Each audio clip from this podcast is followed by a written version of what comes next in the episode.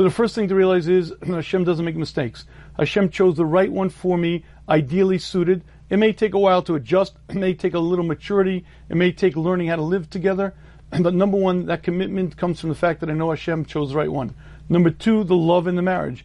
love means again everything that lovers do, keeping, maintaining that vibrant, solid relationship together. But number three is the trickiest one. number three is learning to live together. Now you could be committed and you could love your spouse, and many couples are, but they can't live together. They love each other but can't live together. And living together is a very difficult th- trick because we all fall prey to one problem.